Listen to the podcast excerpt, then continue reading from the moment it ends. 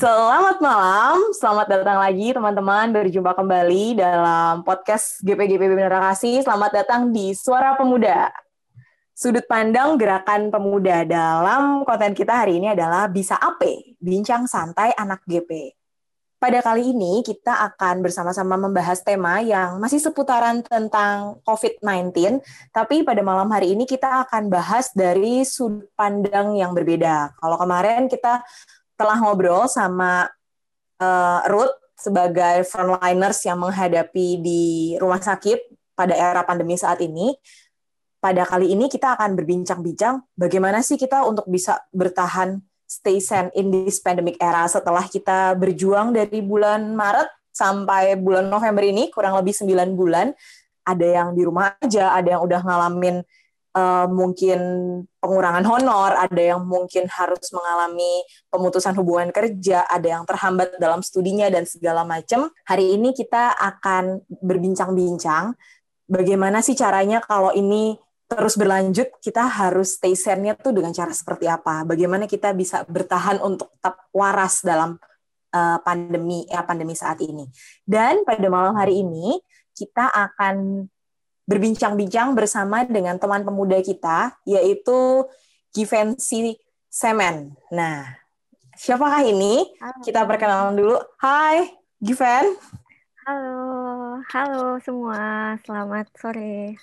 Selamat sore. Boleh ya. kenalan nama dan saat ini kesibukannya apa? Dan kalau boleh tahu, tinggal di mana sih? Sektor berapa sih teman GP kita ini? Iya, uh, saya adalah Givenchy Eunike Semen. Saya seorang uh, dokter yang sedang menjalani pendidikan spesialis atau residen uh, psikiatri di FKUI uh, di Salemba. Saya terdaftar di Menara Kasih di sektor 12 di Villa Nusa Indah, Blok DD. Jadi Givenchy dari sektor 12 saat ini sedang PPDS uh, majornya berarti psikiatri di iya, FKUI di FKUI. RSCM berarti. Oke. Okay. Iya benar. Event sebenarnya secara sederhana kita tuh sering dengar kan tentang psikiatri sama psikologi. Sebenarnya bedanya apa sih antara psikiatri sama psikologi ini? Iya, uh, beda uh, sebelumnya kita bicara samanya ya. Dua-duanya ini sama-sama expert di mental health atau kesehatan mental.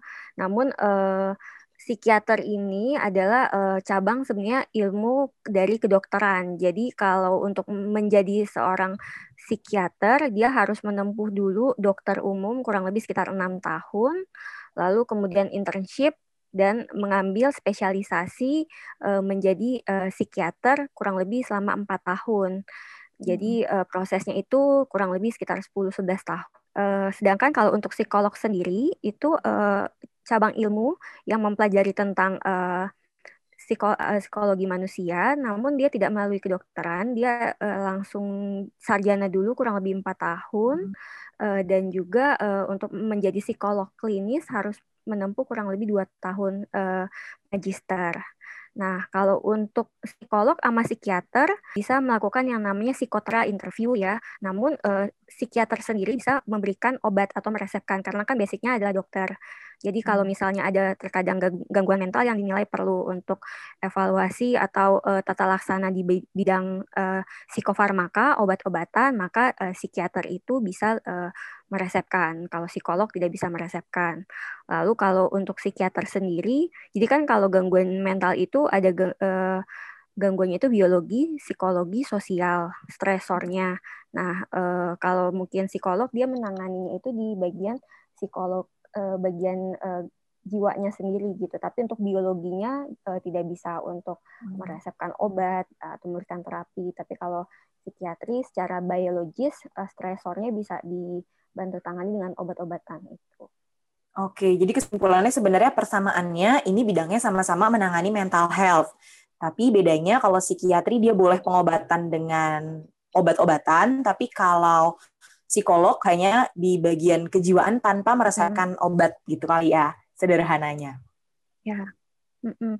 Mungkin kalau uh, dari sekarang uh, adanya BPJS, kalau mau ke psikiater juga uh, bisa dengan BPJS gitu. Jadi hmm. ditanggung saat ini. Jadi untuk uh, biaya juga kalau misalnya terhalang dana ke psikiater ada layanan BPJS-nya kalau sekarang. Kalau psikolog kan belum ada tuh layanan BPJS-nya. Hmm, iya iya.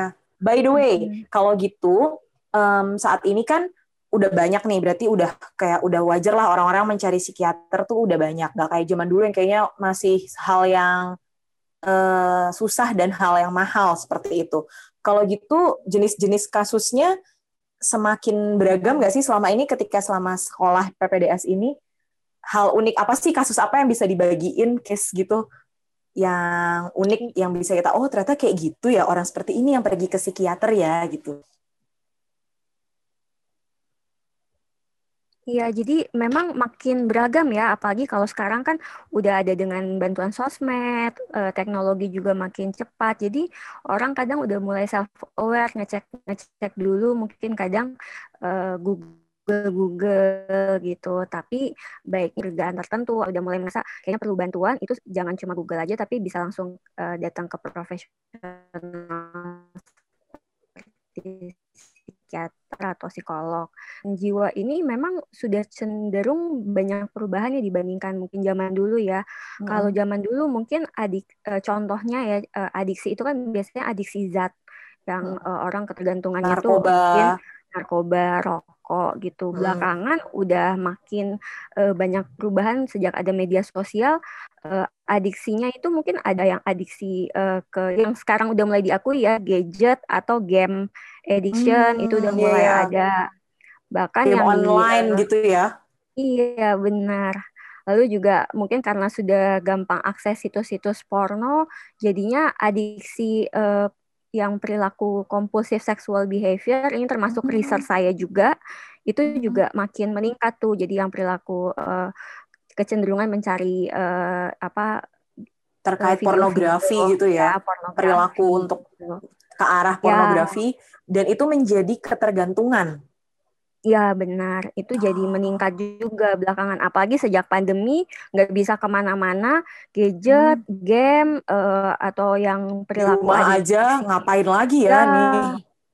Nah seperti itu, itu juga jadi meningkat tuh sejak pandemi. Terus uh, ada gangguan cemas, gangguan uh, ada obsesif kompulsif nih, terutama kalau uh, sejak pandemi orang makin sering cuci tangan Mm-hmm. Uh, awal-awal mungkin nggak berasa, terus tangannya udah makin kering, makin luka, atau dia jadi kalau lupa bawa alkohol, lupa bawa si tisu basah, jadinya panik. Rajin cuci tangan, terus kayak kalau nggak cuci tangan terus hanya panik. Awalnya dipikir biasa aja, tapi ternyata ada ada taraf di mana hal itu ternyata udah menjadi suatu hal yang sebenarnya kurang baik ya. Iya. Kalau itu sampai membuat hilang konsentrasi, nggak fokus, terus juga e, mengganggu relasi dengan orang sekitar, misalnya dia jadi mudah marah atau e, jadi nggak mau keluar rumah karena saking takutnya ketemu e, virus. Ini memang yang benar-benar bahkan ke teras rumah pun dia takut gitu, yang oh, e, cuma benar-benar insecure so, kayak ingin hidup di dalam bola plastik aja rasanya ya, nggak mau ketemu yeah. sama siapa-siapa. Iya. Oke, okay. tapi balik lagi itu harus dari diagnosis uh, ahli psikiater. Jadi kita nggak boleh self diagnose nih teman-teman. By the way, kalau tadi kan itu tentang uh, ketergantungan, kecanduan kayak gitu. Tapi kalau misalkan saat ini nih era pandemi, kan orang juga stres nih. Ada yang mungkin stresnya langsung karena COVID, mungkin dia kena positif COVID atau memang mereka-mereka yang tertekan karena uh, apa namanya ya terimbas yang lain mungkin dari pekerjaan atau ada anggota keluarga yang uh, meninggal karena COVID pernah nggak sih menemukan kasus-kasus seperti itu uh, pada era pandemi saat ini? Ya, ada nggak sedikit ya, cukup banyak karena kan pandemi ini kan perubahan yang drastis dan global ya. Jadi nggak cuma uh, as aspek yang misalnya finansial, tapi juga uh, aspek lainnya, misalnya relasi, uh, pekerjaan, pendidikan lain. Jadi meluas gitu. Dan memang kalau misalnya ada perubahan yang drastis, tiba-tiba lalu juga besar atau secara global itu cenderung akan menimbulkan yang namanya stres atau uh, itu kan stresor dan efeknya tubuh orang sebenarnya ada bentuk penyesuaian atau adaptasi gitu. Mungkin kalau beberapa orang yang uh, cenderung memang lebih suka di rumah, lebih suka uh, apa mungkin pekerjaannya bisa mobile itu mungkin tidak terlalu efeknya tidak terlalu berasa tetapi kalau yang memang orangnya sering uh, aktivitas sosialnya cukup banyak terus juga hmm. mungkin uh, apa uh, pekerjaannya juga membutuhkan yang traveling atau uh, apa yang berimbas dari pandemi ini pasti juga akan merasakan perubahan yang lebih besar gitu. Jadi adaptasinya justru uh, akan lebih uh, banyak dibutuhkan kemampuan adaptasinya. Nah, ketika orang kemampuan beradaptasi itu makin sulit atau uh, dia tidak bisa uh, mengejar uh, perubahan yang cepat itu, itulah yang kemudian menjadi uh, distress gitu. Jadi hmm. distress itu yang kemudian akan menyebabkan uh, gangguan kalau misalnya dia uh, mengganggu fungsi, mengganggu relasi dengan orang sekitar. Fungsi ini baik pekerjaan, baik uh, relasi baik uh, sosial ya dengan uh, lingkungan juga hmm. dan juga ke diri sendiri misalnya jadi uh, malas mandi atau uh, apa malas makan susah tidur itu kan juga ke diri sendiri juga ada gangguan seperti itu jadi memang uh, nggak cuma maksudnya ini gangguan ini nggak cuma satu dua orang yang merasakan ini banyak cuma uh, yang benar-benar datang ke psikiater itu mungkin uh, tidak 100% ya. Jadi memang hmm. uh, mungkin dari sini kita bisa bantu untuk ningkatin uh, self aware juga ya kalau uh, teman-teman ada yang mulai merasakan kok uh, perubahan dalam diri kok udah mulai jadi nggak semangat, nggak fokus. Nah itu udah uh, coba uh, mungkin perlu konsultasi ke psikiater gitu atau ke psikolog itu. Oh, tapi ini Given, arah mana sih kita tuh baiknya untuk segera menghubungi psikiater? Kalau buat aku sih ini termasuk hal yang baru gitu. Aku sendiri belum pernah uh, pergi ke psikiater. Kira-kira tuh ada di taraf yang mana sih kita harus mulai waspada dan harus uh, mulai cari-cari informasi untuk nggak usah ragu-ragu lagi untuk pergi ke psikiater? Ya, biasanya uh, mungkin mulai aware-nya dari diri sendiri dulu ya. Misalnya kayak kita dulunya suka uh, mungkin kita bisa menikmati ketika kita uh, makan enak. Jadi uh, udah mulai kita bilang anhedonia. Jadi uh, perasaan yang tadinya kita bisa semangat, kita bisa excited gitu ketika melakukan itu, kok jadi malah uh, flat gitu atau malah jadi nggak semangat sama sekali gitu. Atau uh, kedua mungkin bentuk-bentuk perubahan tubuh tuh yang berasa misalnya berat badannya makin turun atau justru berat badannya makin meningkat karena nafsu makannya yang jadi makin meningkat. Ada beberapa orang ketika stres justru makannya jadi naik gitu. Itu mungkin yang juga lebih terlihat. Atau kadang-kadang uh, kita jadi kayak malas mandi, malas merawat diri. Ya memang kalau pandemi ini kan kita nggak ke mana-mana juga, tapi kan bukan berarti kita jadi uh, ibaratnya nggak memperhatikan juga uh, apa uh, kesehatan atau kebersihan kita, ya. tubuh kita. Iya, jadi itu juga uh, bisa berpengaruh di situ. Lalu mungkin kadang kita uh, kurang bisa bercermin, tapi orang lain nih yang melihat kok hmm. uh, kamu jadi gampang uh, ibaratnya senggol bacok gitu. Kok ada WA ya. ya gitu. Tinggi. Ya, misalnya ada WA begini di dibalasnya langsung yang tanda seru atau caps lock gitu misalnya seperti itu. Dan itu uh, apa biasanya nggak cuma kalau misalnya kejadiannya hanya misalnya seminggu dua minggu itu mungkin masih uh, batasnya cukup uh, wajar mungkin ya gitu. Tapi aja ya misalnya, lagi mudinya seperti itu. Ya. Aku tadi menyimpulkan iya, sebenarnya saat era pandemi saat ini stresornya bisa banyak bisa dari ketakutan sama covid itu sendiri atau dari dampak-dampaknya uh, efek yang kita alami baik secara sosial maupun dari uh, secara kesehatannya. Nah, tapi jangan khawatir nih teman-teman kalau misalnya memang sudah merasa ada yang nggak beres nih kayaknya nih antara tadi kalau tadi Given tuh cerita kehilangan uh, selera kesenangannya entah makanan nonton film Korea udah jadi semuanya standar biasa aja. Atau kemudian uh, perubahan pola makan jadi terlalu tinggi atau terlalu hilang sama sekali. Terus jadi males ngapa-ngapain. Nah itu jangan sungkan-sungkan untuk mencari bantuan kepada ahlinya. Gitu ya. Hmm. nah kalau misalnya abis ini mungkin teman-teman juga pada bertanya nih. Kalau kita udah pergi ke psikiater itu tuh uh, secara general sebenarnya apa sih yang dilakukan psikiater terhadap kita gitu? Kalau misalkan ke dokter gigi kan uh, sakit gigi nih giginya ditambal atau dicabut gitu. Kalau misalkan ke psikiater tuh uh, nyermin nggak sih atau apa sih sebenarnya gambarannya yang dilakukan sama psikiater kepada pasiennya? Iya, nggak uh, nyeremin kok, tenang aja. Karena pertama kita uh, nggak berhubungan dengan benda tajam, jadi kita uh, hanya terapi uh, wawancara, lalu ada psikoterapinya juga. Lalu juga uh, dengan psikiater itu uh, dia ibaratnya tidak sebentar-sebentar. Kita wawancaranya justru lebih holistik. Jadi biasanya membutuhkan waktu dan beberapa sesi sampai kita bisa menyimpulkan suatu diagnosis.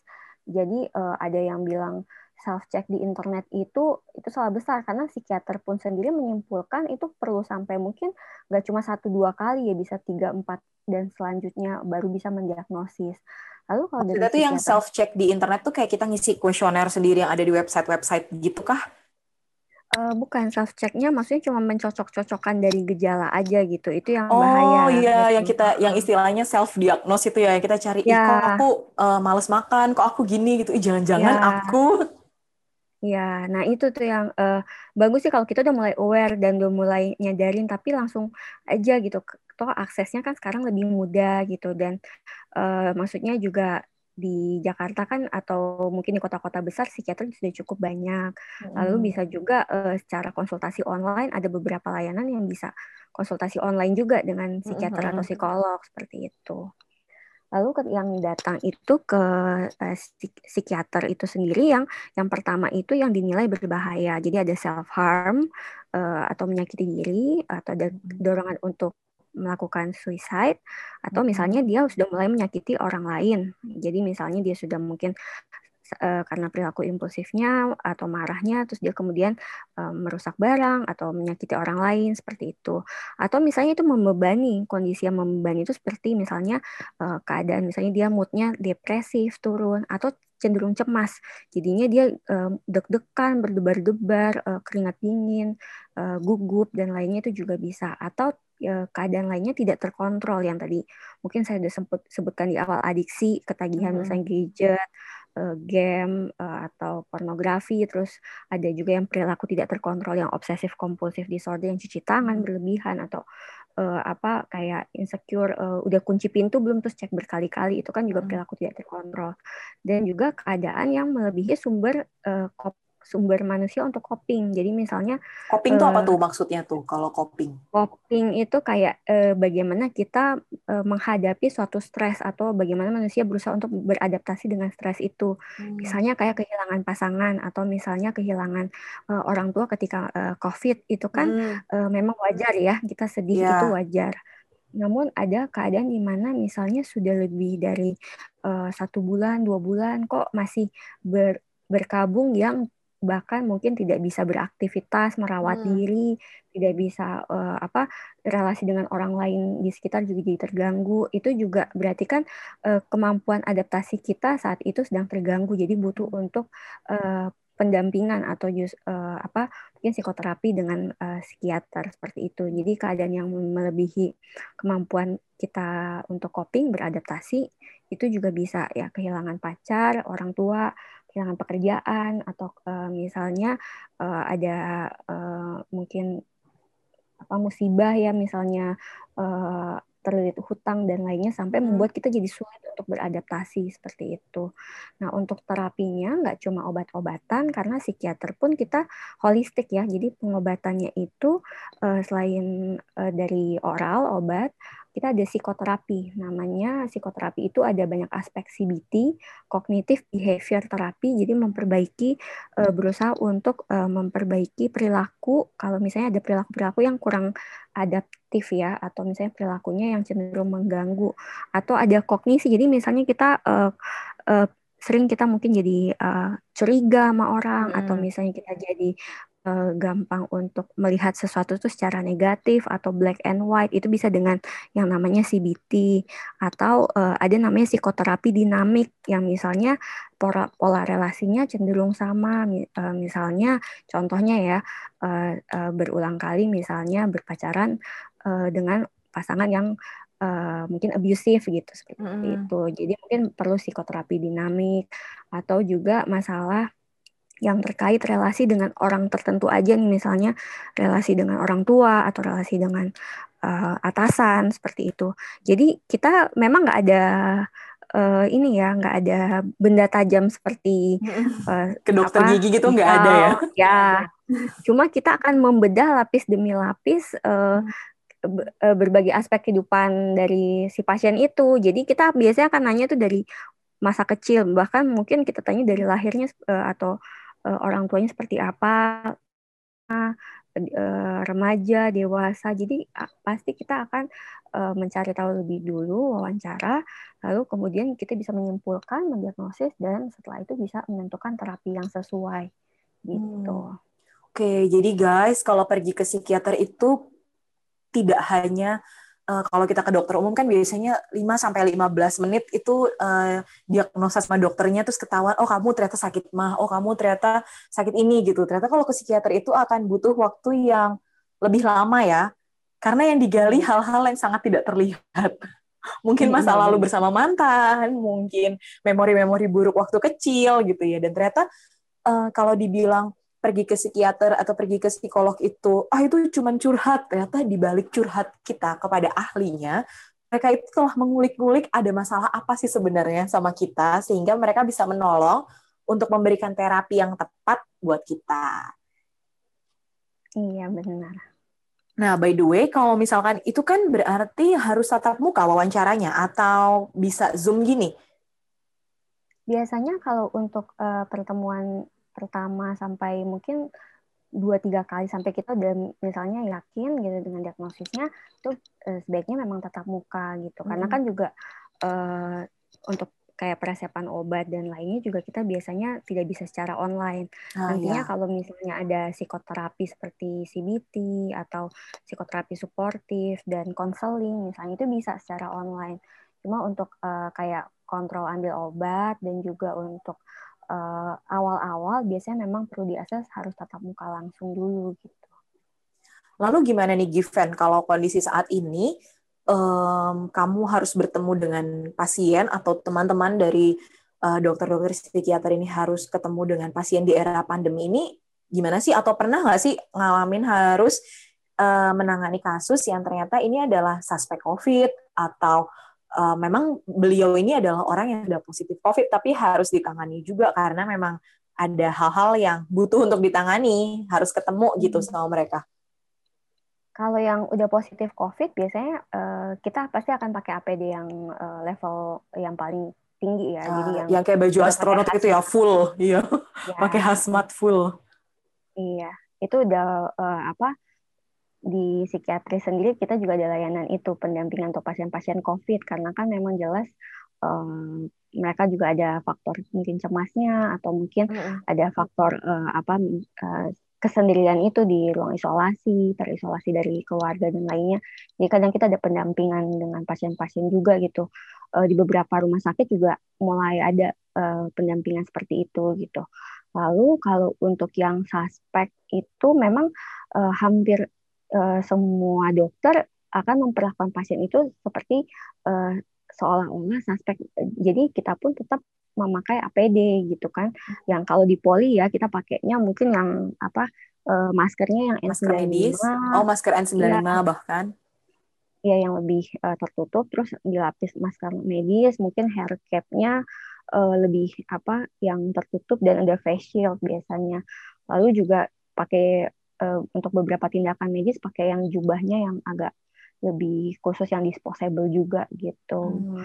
Lalu um, lumayan challenging sih karena kan pasien-pasien juga pada waktu awal agak nggak terbiasa kan ngelihat dokternya dengan atribut seperti itu apalagi yeah. juga kita uh, kita dengan psikiater maksudnya psikiater atau uh, uh, dokter uh, yang biasa menangani kasus mental health kan kita juga biasanya untuk wawancara kita perlu uh, interaksi itu dengan melihat ekspresi wajah gitu kan perilaku gitu. Namun kalau misalnya pasiennya juga pakai masker kan kadang kita kurang bisa untuk uh, melihat ekspresi. Di situ sih challengingnya gitu.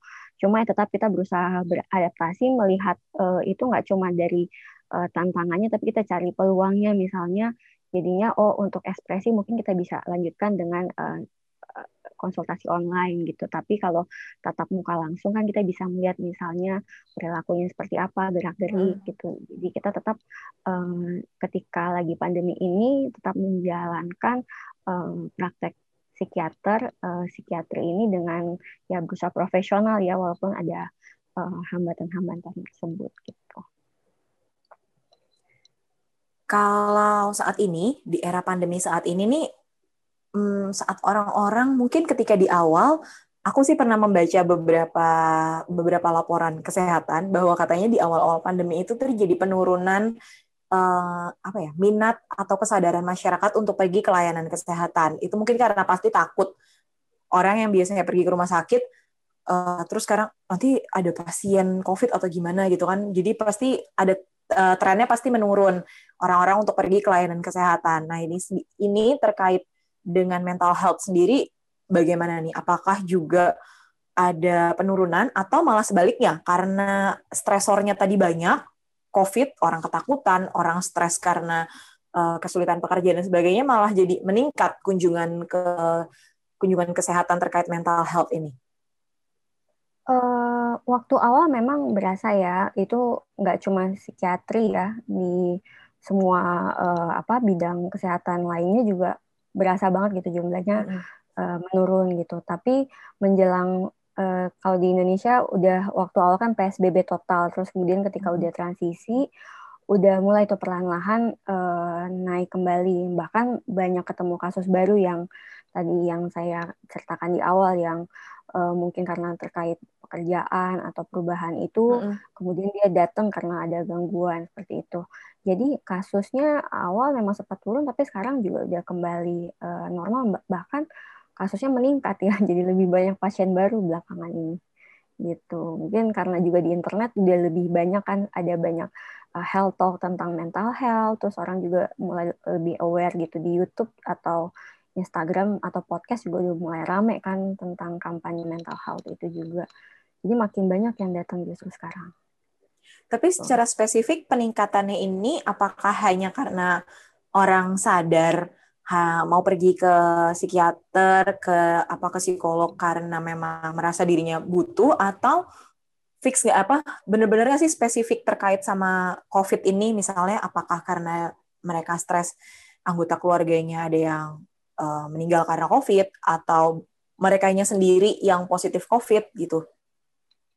Dua-duanya sih. Jadi memang uh, dari yang dampak COVID-nya itu sendiri ada meningkat ya, uh, apalagi kalau misalnya uh, yang tadi dengan terkait stresor-stresor, uh, lalu juga uh, aware-nya masyarakat juga makin meningkat gitu. Kalau saya perhatikan juga di uh, sosial media uh, atau di internet juga mulai banyak tuh diangkat tentang uh, isu-isu mental health. Jadi dua-duanya itu saling uh, berhubungan sih.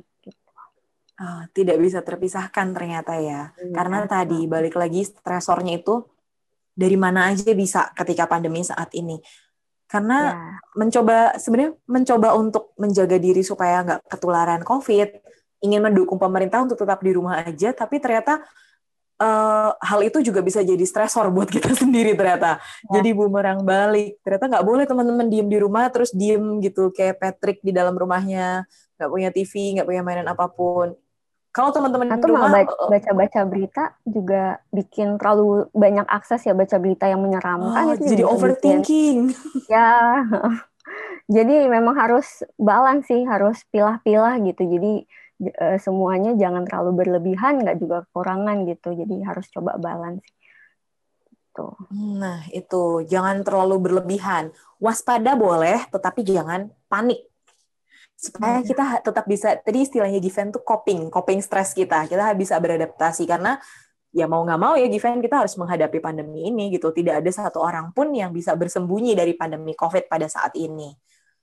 So ada saran nggak sih gimana caranya kalau atau apa yang bisa apa yang harus kita lakukan saat ada orang terdekat kita yang terkena COVID atau menjadi pasien COVID, atau bahkan kita harus kehilangan orang yang kita kasihi karena COVID. Itu kan suatu hal yang sangat menyulitkan ya saat ini. Selain satu, rasanya kehilangan itu nggak enak, dan kedua, eh, pemulasaran jenazah COVID itu kan hal yang tidak umum gitu untuk saat ini. Kalau dulu mungkin kita kehilangan anggota keluarga, kita masih bisa ada ibadah penghiburan, kita bisa ibadah tutup peti, kita masih bisa memberikan penghormatan terakhir dengan se apa ya sebaik-baiknya gitu. Kalau sekarang kan rasanya kayak ya udah udah mereka meninggal dan kita tidak bisa melihat lagi gitu itu suatu beban yang berat ada nggak sih saran-saran bagaimana menghadapi momen atau peristiwa seperti itu Iya, kalau untuk uh, kita bagi dua dulu ya. Kalau untuk yang uh, keluarganya terkena COVID, ya pertama pasti uh, kita jangan stigma.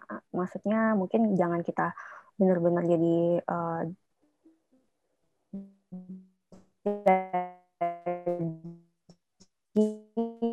terus kita malah nggak bisa kirim makanan atau mungkin kita memberikan uh, kayak uh, semangat gitu via teks atau uh, chatting gitu kan tapi kita jangan benar-benar meninggalkan gitu. Karena kan mereka kan uh, pasti kan dalam kalau dia positif pasti kan dia isolasi kan. Isolasi mandiri itu uh, sangat tidak menyenangkan kalau kita uh, jauh atau benar-benar disconnected sama uh, dunia luar atau uh, relasi dengan orang lain gitu jadi sebisa mungkin kita kasih bentuk dukungan, kita kasih semangat, jangan di stigma. Mungkin kalau misalnya kita punya uh, apa uh, pengalaman atau mungkin kita pernah membaca yang dari jurnal kedokteran tentang uh, vitamin ini, kita bisa bantu sharing juga gitu tentang uh, obat atau vitamin-vitamin yang mungkin kita pernah konsumsi atau uh, yang kita tahu gitu. Lalu juga tetap ingatkan mungkin untuk jalanin protokol isolasi mandiri.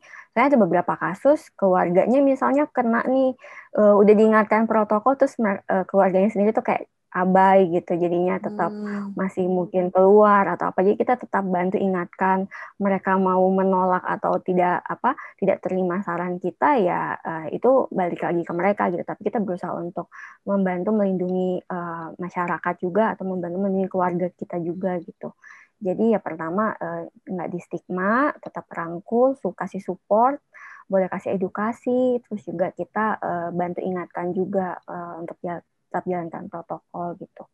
Lalu kalau untuk uh, keluarga yang uh, kita mengalami uh, masa berkabung ya kita ditinggalkan oleh keluarga yang uh, menderita COVID, ya yang pertama pasti kan uh, kita perlu ada proses yang namanya beradaptasi dengan itu gitu. Memang uh, kehilangan itu sangat tidak menyenangkan. Jadi uh, masa berkabung, masa bersedih itu wajar banget gitu. Kita mungkin butuh waktu untuk uh, apa mengenang, merefleksi gitu kan, evaluasi.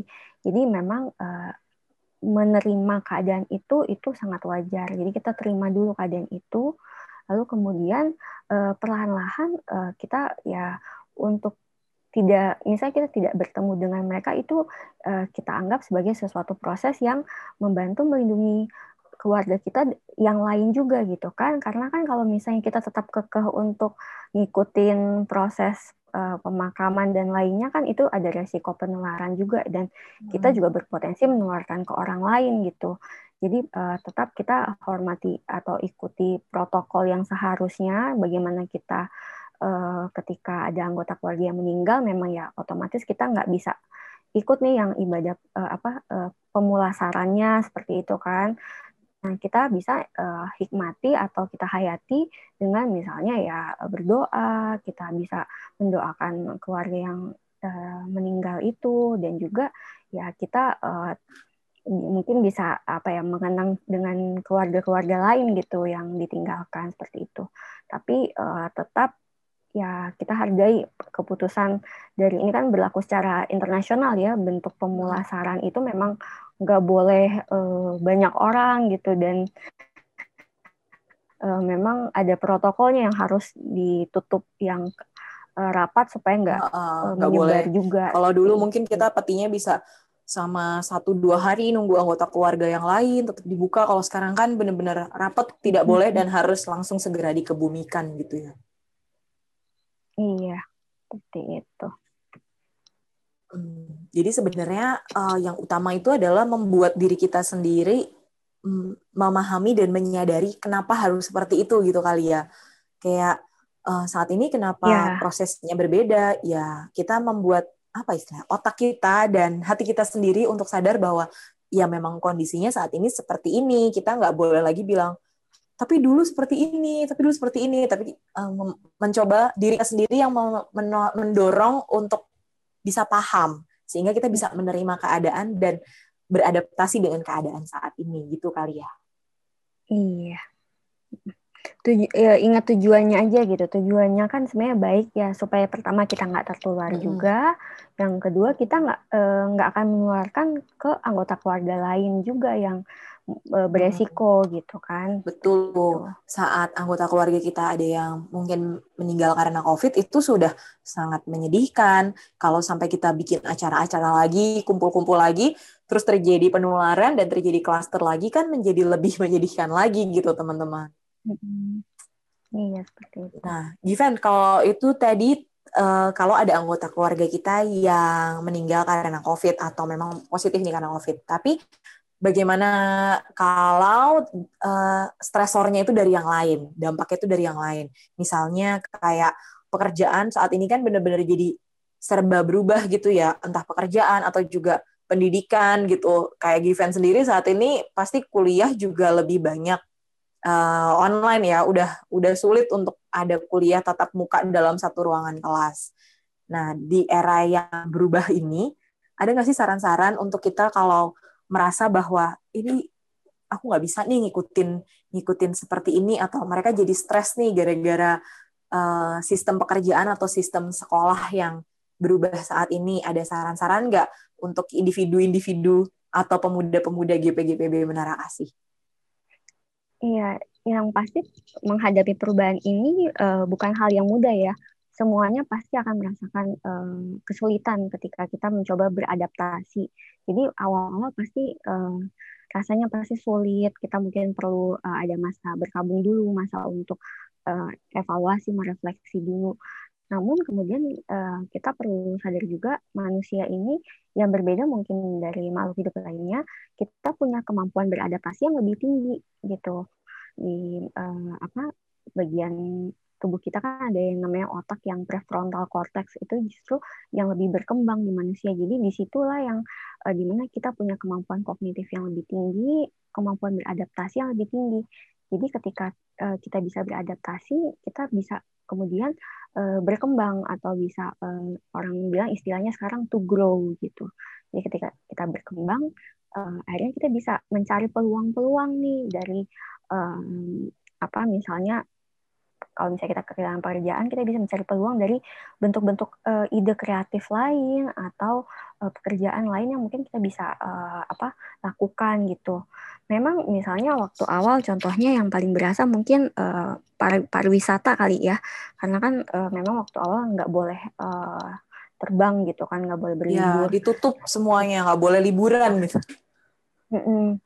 Lalu kalau kayak mungkin saya kasih contoh salah satunya mungkin Thai Airways yang penerbangan maskapai hmm. Thailand. Itu kemudian dia beradaptasi dia kemudian menjual uh, makanan uh, secara cateringnya ya jadinya. Ya benar seperti itu. Atau kalau kita contohkan misalnya ada yang uh, salah satu pizza terbesar di Indonesia mungkin dia akhirnya turun ke jalan tuh sampai uh, dia uh, teriak-teriak gitu atau uh, apa menawarkan seperti itu. Jadi uh, manusia itu diharapkan nggak statis gitu, nggak cuma ketika mengalami suatu masalah dia cuma diam dan makin lama makin habis gitu. Tapi kita berusaha untuk men, uh, mencari peluang, mencari ide-ide baru, kreativitas. Mungkin yang tadinya kita nggak terpikirkan. Uh, apa kita akan mengembangkan itu tiba-tiba karena kita lihat oh kita punya potensi nih. Uh, misalnya ada yang jago masak jadinya dia uh, mengembangkan bisnis makanan misalnya. Atau ada yang jago main musik kemudian bisa dia upload di YouTube atau misalnya uh, di online gitu.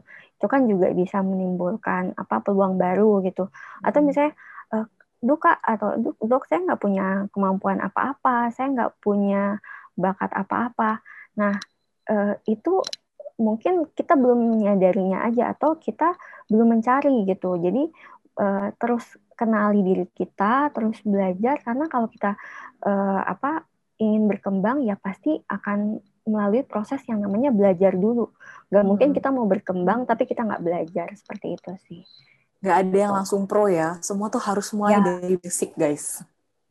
Iya, kita juga sekolah nggak langsung tiba-tiba SMA. Kita ngalamin dari TK belajar nulis tangannya kaku banget gitu sampai akhirnya sekarang kita udah jago banget mengetik gitu. Itu semuanya proses. So yang di rumah aja jangan takut-takut untuk belajar yang nggak bisa masak. Coba aja walaupun gosong juga nggak apa-apa. Coba kembangkan diri. Atau yang suka main alat musik selama ini cuma diem-diem nggak usah takut-takut buat direkam taruh di YouTube supaya semua orang tahu bahwa kamu tuh ternyata juga punya bakat seperti itu. Eh, tapi um, kalau tadi Given bilang untuk uh, mengenali diri, itu caranya tuh gimana? Kadang kita mikirnya apa ya aku dari kecil nggak bisa ngapa-ngapain gitu. Apa sih yang bisa ada saran-saran mungkin mengenali diri tuh dengan cara seperti apa? Merenungkah atau uh, semedi atau gimana gitu? Ya, uh, banyak sih uh, cara kita mengenali diri. Pertama aja mungkin uh, dari kita, biasanya orang tuh pasti ada kesukaan-kesukaan tertentu kan, atau ada minat-minat tertentu. Dari situ kita bisa bantu kita mengenali diri kita gitu. Misalnya uh, kita uh, simpelnya dari waktu sekolah deh, kita suka pelajarannya apa sih gitu. Dari uh, kecil itu kita lebih suka banyak menghabiskan waktu dengan apa kalau kita banyak menghabiskan waktu uh, di situ, berarti kan minat kita lebih besar di situ gitu. Jadi uh, kita explore dari situ gitu. Atau mungkin kalau itu saya nggak suka ngapa-ngapain kok, saya nggak uh, punya hobi apa-apa misalnya. Oke, misalnya nggak punya hobi apa-apa, tapi mungkin ada nih yang nggak yang cara nggak sadar uh, kita misalnya di rapot nilai ini yang paling tinggi nih gitu. Itu juga bisa tuh uh, dari pengamatan orang lain kan berarti nilai kita yang paling tinggi di sini. Atau mungkin orang lain bilang oh enggak kamu tuh uh, bagusnya di misalnya uh, ngasih motivasi ke orang. Atau misalnya kamu bagusnya di mendengarkan. Ada loh orang yang jago mendengarkan kemudian oh berarti kamu bisa cocok jadi misalnya psikolog seperti itu. Jadi dari diri sendiri bisa tapi juga mungkin kalau misalnya kita mengalami kebuntuan boleh tanya orang-orang terdekat kita. Misalnya uh, teman pacar orang tua gitu. Itu bisa bantu jadi mirror kita untuk kita hmm. mengevaluasi diri gitu. Lalu mungkin kalau dari saya pribadi sih suka uh, menulis jurnal ya.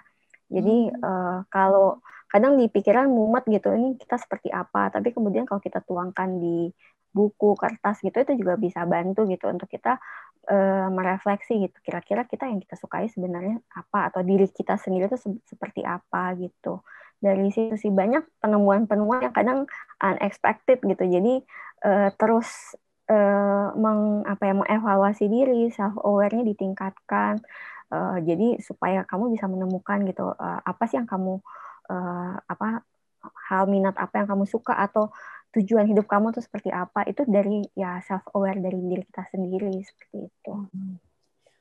Berarti sebenarnya semua orang itu harus punya hmm, hobi kali ya. Karena berarti sebenarnya nggak nggak baik juga dong kalau kita sibuk bekerja terus ke rumah uh, ya udah langsung tidur paginya besok lanjut lagi kerja sampai sore malam sampai rumah tidur itu nggak balance berarti ya Iya, baiknya memang balance ya. Jadi uh, apa? Kalau dibilang kesehatan mental itu kan uh, ibaratnya adalah suatu kesehatan yang uh, ibaratnya menunjang uh, perilaku kita, uh, emosi kita, dan juga akan mempengaruhi uh, relasi kita atau semua perlu yang namanya uh, balance.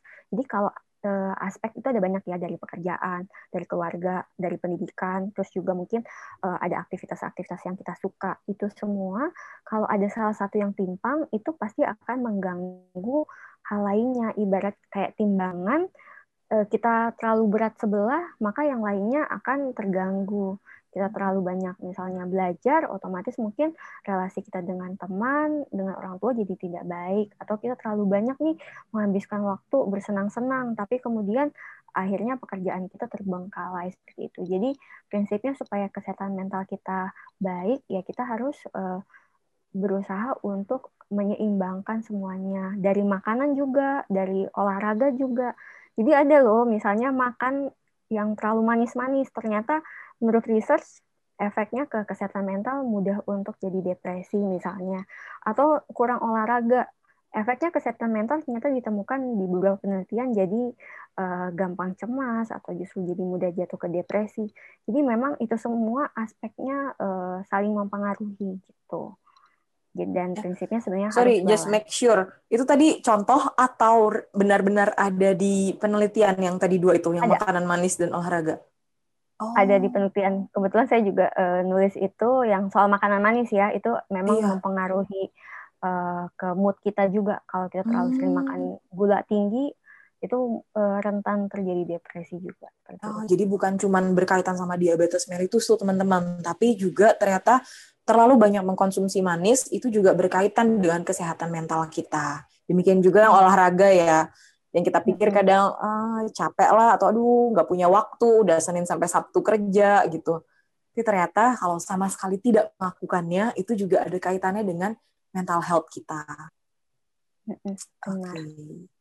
Jadi ternyata semuanya harus balance, tidak cuman uh, kadang ada iklan apa ya yang bilang ya uh, work hard play hard, tapi juga bukan cuman work play, tapi juga makanan kita dan relasi kita dengan orang-orang di sekitar itu juga harus tetap seimbang. Apalagi di masa pandemi saat ini yang stresor kita sangat banyak, jangan sampai kita tidak bisa beradaptasi dengan baik, kita jangan sampai kalah. Makanya kita harus tetap mengupayakan bagaimana supaya semuanya ini seimbang. Karena walaupun kita tidak bisa ngobrol sama teman-teman nongkrong di kafe kayak dulu-dulu, kita harus taat sama protokol kesehatan, tapi mungkin kita bisa bertemu via Zoom, via video call conference, atau chat dan lain sebagainya. Jangan sampai kita menarik diri dari lingkungan kita, karena itu juga nggak baik loh teman-teman buat kesehatan mental kita. Iya. Um, kalau sekarang mau tanya nih ceritanya, kalau dari Given sendiri saat ini ketika harus menghadapi di tengah-tengah studi, uh, lalu ternyata ada pandemi saat ini, cara Given untuk beradaptasi sendiri gimana sih waktu awal-awal bulan Maret kita harus menghadapi bahwa oh ternyata COVID bisa juga ya masuk ke Indonesia. Selama ini digadang-gadang bahwa nasi kucing dan lain sebagainya menghalau COVID, tapi ternyata bulan Maret kita kebobolan juga sama COVID. Lalu kalau aku sendiri mengalami sejak bulan April itu kampus aku tutup. Jadi semua perkuliahan langsung via online. Nah, kalau Given sendiri, apa sih yang dialami ketika awal-awal pandemi ini dan bagaimanakah Given beradaptasi dengan pandemi ini? Ya, uh, kalau saya secara pribadi, uh, saat ini kan saya sebagai mahasiswa juga ya uh, yang lagi belajar juga menempuh pendidikan, jadi memang biasanya aktivitasnya ini yang tetap muka, akhirnya harus uh, dilakukan secara online. Biasanya memang uh, challenge-nya jadi makin besar karena misalnya uh, otomatis kan jamnya itu jadi kadang kurang fleksibel ketika misalnya uh, online itu mungkin bisa sampai sore atau mungkin juga bisa sampai uh, malam gitu atau uh, kadang mungkin kita yang karena lebih banyak di rumah mungkin jadinya kayak begadang terus pagi-pagi ada kuliah gitu misalnya seperti itu. Itu juga jadi challenge gitu. Jadi uh, yang biasanya saya lakukan tetap berusaha seolah-olah menganggap ini seperti uh, sebelum pandemi. Jadi berusaha untuk tidak tidur terlalu malam. Terus juga ketika misalnya pagi-pagi udah pasang alarm begitu alarm bunyi biasanya saya langsung cuci muka tuh supaya males. Bahkan kalau memang ada kuliah penting biasanya malah uh, langsung mandi dan pakai outfitnya yang memang resmi gitu. Jadi itu uh, dengan kita mandi dan kita uh, apa mengganti outfit yang lebih resmi, lebih pantas, itu biasanya akan meningkatkan mood kita juga uh, untuk lebih semangat dan bisa fokus. Lalu ya sarapan dan lainnya. Itu kan uh, di situ-situ aja gitu kan.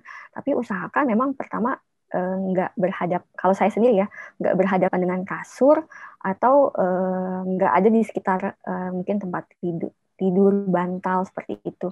Jadi usahakan memang uh, di set ada satu ruangan atau misalnya kalaupun memang nggak ada nggak ada kalau anak kos kosan mungkin nggak ada kamar lain ya dikasih kayak pembatas gitu supaya bisa jadi kayak uh, apa di otak tuh jadi kayak oh ini udah switch nih uh, di sini ini memang untuk tempat belajar gitu jadi usahakan di tempat khusus gitu lalu juga dibuat senyaman mungkin mungkin lampunya lebih agak terang gitu terus juga uh, kursinya ergonomis. Jadi kita uh, dengan uh, ben, apa hal-hal di luar itu yang saya di luar otak kita itu kita modif senyaman mungkin supaya kita bisa fokus gitu. Lalu juga uh, apa mungkin harus dari komitmen dari kita ya, apalagi kan kita menyadari mungkin kita adalah seorang mahasiswa, kita seorang uh, pelajar, berarti kan kita juga ada target tertentu, ada harapan tertentu ingin misalnya lulus, ingin punya nilai baik gitu. Jadi uh, harus set target dan harus komitmen dengan target-target itu Nah, seperti itu sih. Nah, tuh teman-teman yang masih berjuang dengan school from home atau work from home bisa diaplikasikan. Kalau mikirnya, aduh udah school uh, work from home atau school from home, kelihatannya setengah badan nih kameranya, ya udahlah pakai bajunya ala kadarnya gitu. Ternyata mungkin butuh refreshing dengan tetap pakai outfit yang gimana kalau kita pergi sekolah atau gimana kalau kita ngampus, gimana kita kerja supaya mindsetnya terbangun bahwa ini aku benar-benar sekolah, aku benar-benar kuliah, aku benar-benar lagi kerja gitu. Jadi nggak kehilangan semangatnya. Dan jangan mentang-mentang di rumah aja terus bisa ah nggak kena macet, bisa pulang lebih awal gitu karena misalnya selesai kantor jam 5 beneran udah jam 5 nih di rumah bisa nonton Koreaan lebih panjang atau bisa YouTubean lebih panjang tetap harus ingat atur waktu dengan baik supaya nggak kacau balau jadwal kita. Walaupun kita di rumah aja, kita tetap harus uh, tetap tepat waktu dan tetap mengatur jadwal supaya kita nggak stres nih belakangannya. Hmm. Jadi sekarang kalau Given benar-benar kuliahnya uh, online semua gitu ya? Ya, uh, online. Untuk tapi kalau misalnya kayak kita interaksi dengan pasien, ya kita tetap uh, ini sih tetap muka gitu. Oh, berarti ada ada masa-masanya harus pergi ke rumah sakit juga gitu ya? Iya. Wow. Serem juga berarti ya, tetap ada tetap ada apa namanya? rasa takut juga karena pergi ke rumah sakit tuh saat ini hal yang cukup menantang kalau buat aku saat ini ya. Lalu kalau dari event sendiri, apa yang menjadi dorongan dan rasa optimis untuk tetap bisa melakukan semuanya uh, sebulan bagian dari tanggung jawab.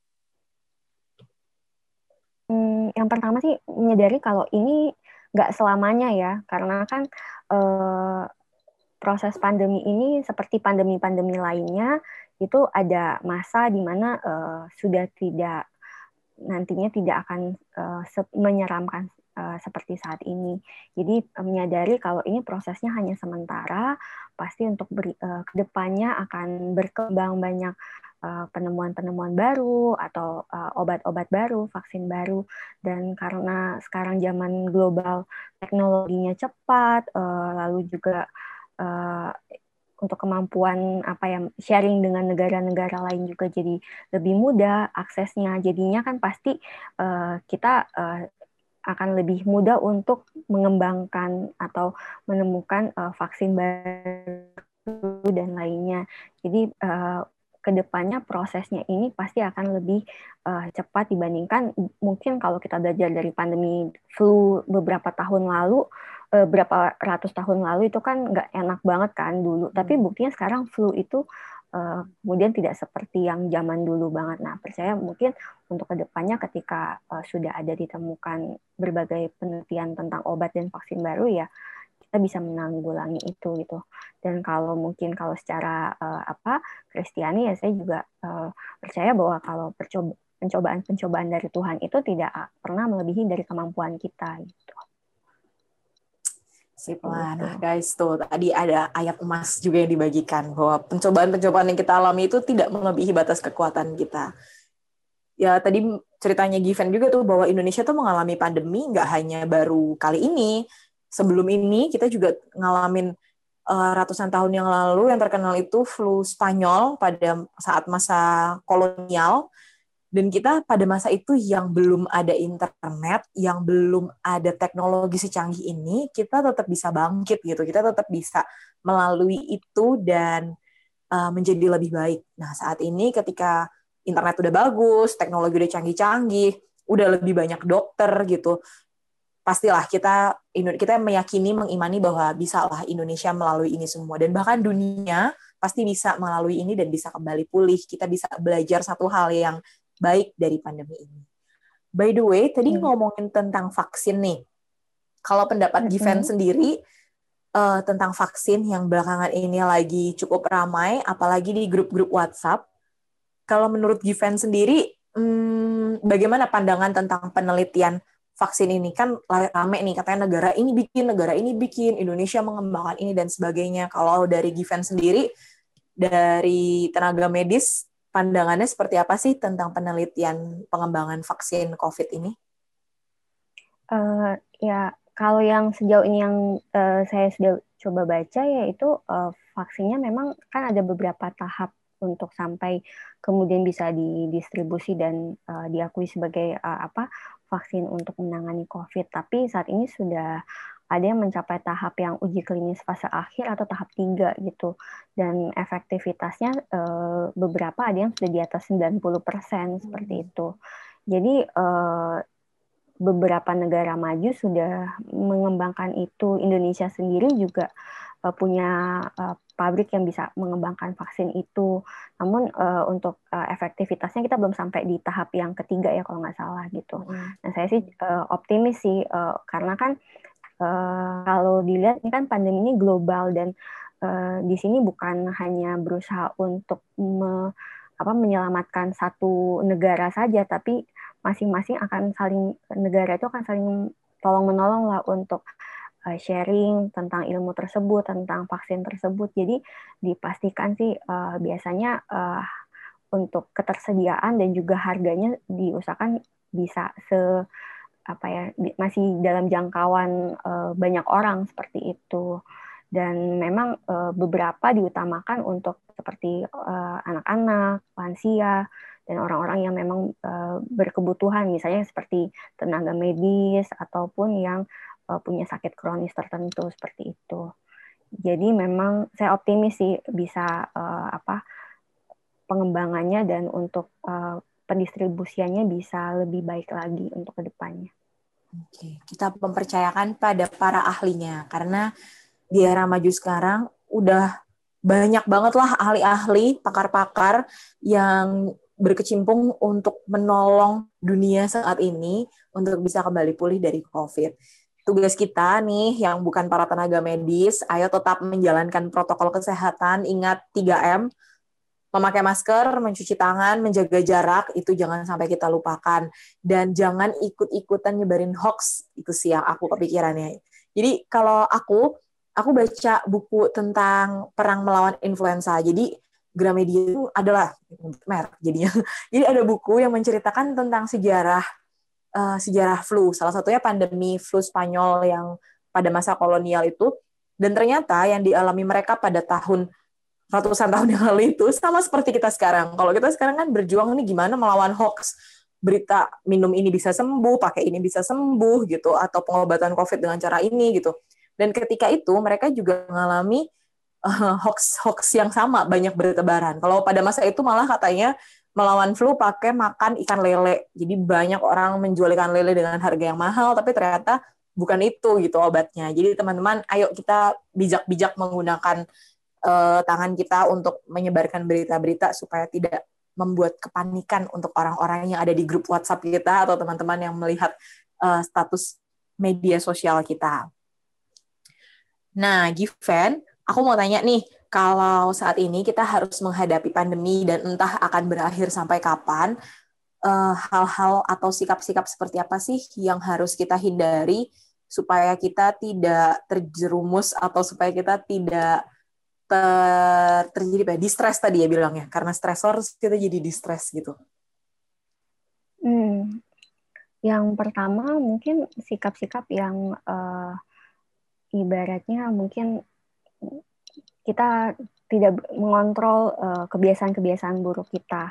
Jadi ya, kita jangan abai lagi misalnya pandemi gini kemudian kita jadi mungkin eh, nggak uh, bisa mengontrol nih misalnya lagi pandemi makan terus gitu misalnya. Itu yang uh, malah jadi efeknya mungkin berat badannya berlebih terus kemudian jadi resiko obesitas nggak sehat dan lainnya. Atau kita juga tidak bisa mengontrol uh, dengan adanya pandemi kita banyak di rumah gadget uh, atau misalnya uh, apa membaca berita jadi kemampuan kita untuk mengontrol diri sendiri itu yang sangat diperlukan. Jadi kita hindari misalnya kita yang ah lagi pandemi ini toh uh, di rumah doang gitu misalnya. Nah, di situ kan kita jadi lack of self self control kan. Jadinya kita lost tuh los nonton, los main apa, los main game gitu. Jadinya di situ yang atau los belanja online sekarang lagi ngetren ya gitu.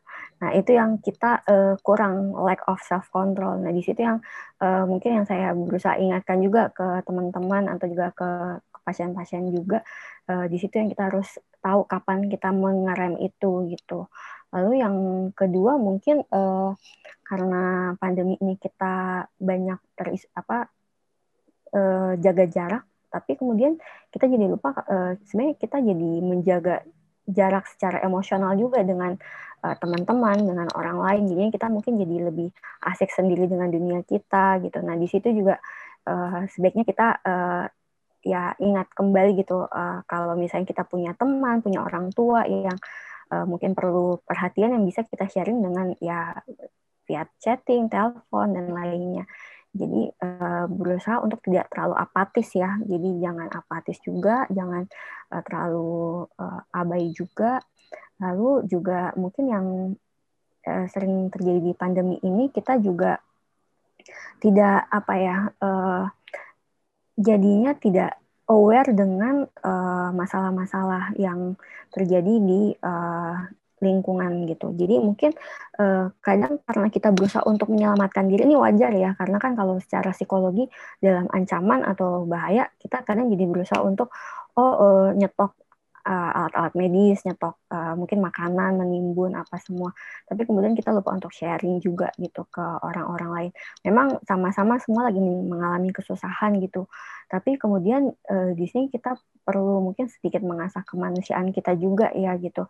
Ada kalanya mungkin uh, ketika kita sulit nanti ada orang yang ikut membantu kita gitu. Jadi uh, di sini yang kita berusaha untuk juga uh, saling sharing juga dengan uh, keluarga dengan orang yang membutuhkan mungkin atau uh, ke apa kalau kita punya rezeki kita bisa sharing juga ke uh, panti-panti atau ke orang yang mungkin kehilangan pekerjaan seperti itu sih.